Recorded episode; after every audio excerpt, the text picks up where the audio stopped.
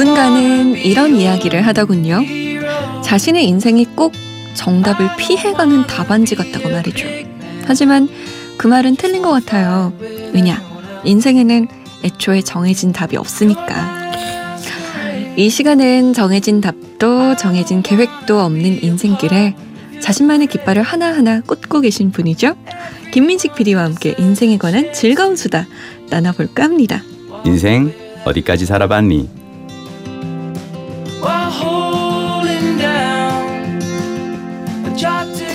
요즘같이 고민이 많고 머릿속이 복잡할 땐 1인 1가구 2분 보급이 시급합니다. MBC 김민식 PD 어서 오세요. 안녕하세요. 과찬에 많이 부끄러워서 온몸이 지금 막, 예. 막, 막 손가락을 펼 수가 아, 없죠. 예. 아, 너무 하여튼 뭐 예, 부끄럽습니다. 실제로 근데 댁에선 어떠세요?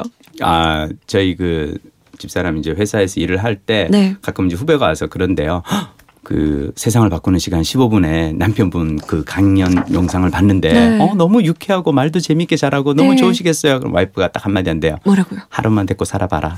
진상도 그런 진상이 없다. 뭐 그래서 예 그래서 사실 뭐 제가 저희 지금 되게 부끄러운 게요. 이 방송을 집사람이 들을까봐 제일 부- 겁이 나요. 아 그래요?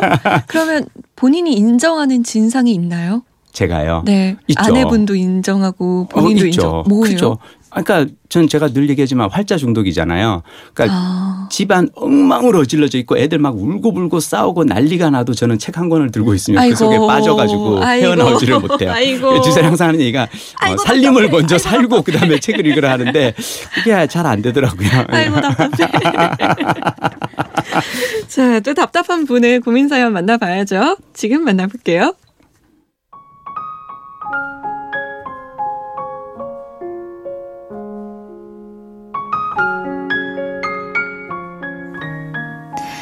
스무 살 여대생입니다. 저는 제가 생각해도 심각할 정도로 허구한 날 지각하는 지각증입니다. 일부러 늦으려고 하는 건 아닌데 수업이든 약속이든 아르바이트든 항상 지각을 합니다. 고등학생 때는 지각을 해도 담임 선생님께 꾸중을 듣는 선에서 모든 게 해결이 됐어요. 또 고등학교 친구들은 저를 원래 늦는 아이라고 생각하고 저에게만은 항상 코리안 타임을 인정해줬죠. 그런데 대학생이 되고 나서 모든 게 달라졌습니다. 수업에 지각을 하는 건 곧 점수에 반영이 됐고요. 대학 친구들은 제가 약속 시간에 항상 늦는다며 화를 냈어요. 그 중에는 제가 인간관계에 성의가 없다며 연을 끄는 사람도 있습니다. 또 성인이 되어 가장 하고 싶었던 아르바이트는 매번 한 달을 못 채우고 잘립니다. 한 번은 편의점에서 아르바이트를 했는데 2주 만에 잘렸어요. 이유는 당연히 지각이었죠. 10분, 20분, 길면 30분까지. 제가 늦은 시간만큼 퇴근이 늦어진 전타임 아르바이트생은 화가 나서 제게 거친 말을 퍼붓기도 했습니다. 저는 연신 죄송하다고 빌었죠. 문제는 지각을 하면 안 된다는 걸 알면서도 다시는 늦지 말아야지 하는 다짐이 행동으로 옮겨지지 않는다는 겁니다. 남들은 아, 평소보다 10분만 일찍 일어나 10분만 더 일찍 출발해 하고 충고하지만 저는 3시간 일찍 일어나도 게으름 피우다가 지각하고요. 아무리 빨리 출발해도 지하철을 놓쳤다거나 가는 길에 사고가 나서 길이 막힌다거나 하는 갖가지 이유로 지각합니다. 지각이 습관이 되어버린 저. 혼 좀 내주실 수 있나요?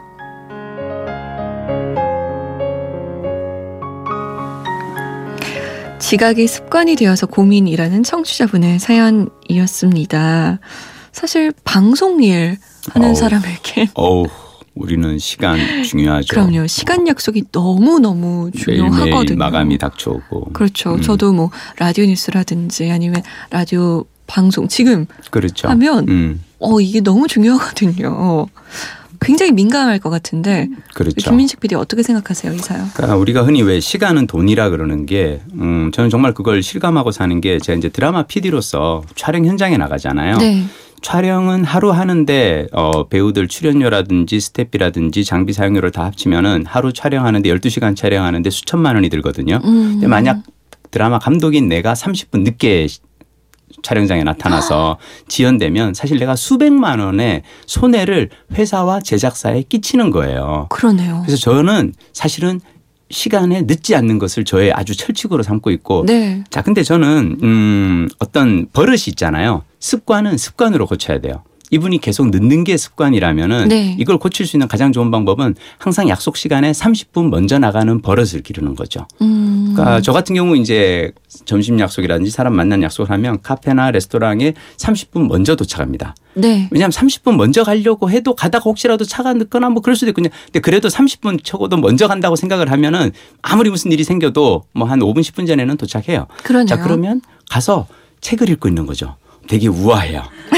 그러니까 왜 시간에 맞춰서 가려고 내가 집에서 출발했는데 네. 가다가 갑자기 차가 막히거나 무슨 일이 생기면은 불안하잖아요. 가는 시간 내내 내가 조마조마하거든요. 30분 먼저 도착하면 가서 앉아서 그냥 책을 읽어도 있죠. 나 자신에게 선물을 준 것 같고요. 음. 그리고 그 사람을 기다리는 순간순간이 되게 소중하고 딱 나타났을 때 되게 반가워요. 어, 드디어 왔다. 아, 왔어. 드디어 왔어. 그리고 그러다가 어떨 때는 또 되게 재밌는 게 내가 30분 먼저 가는데 그 사람이 또 20분 먼저 와요.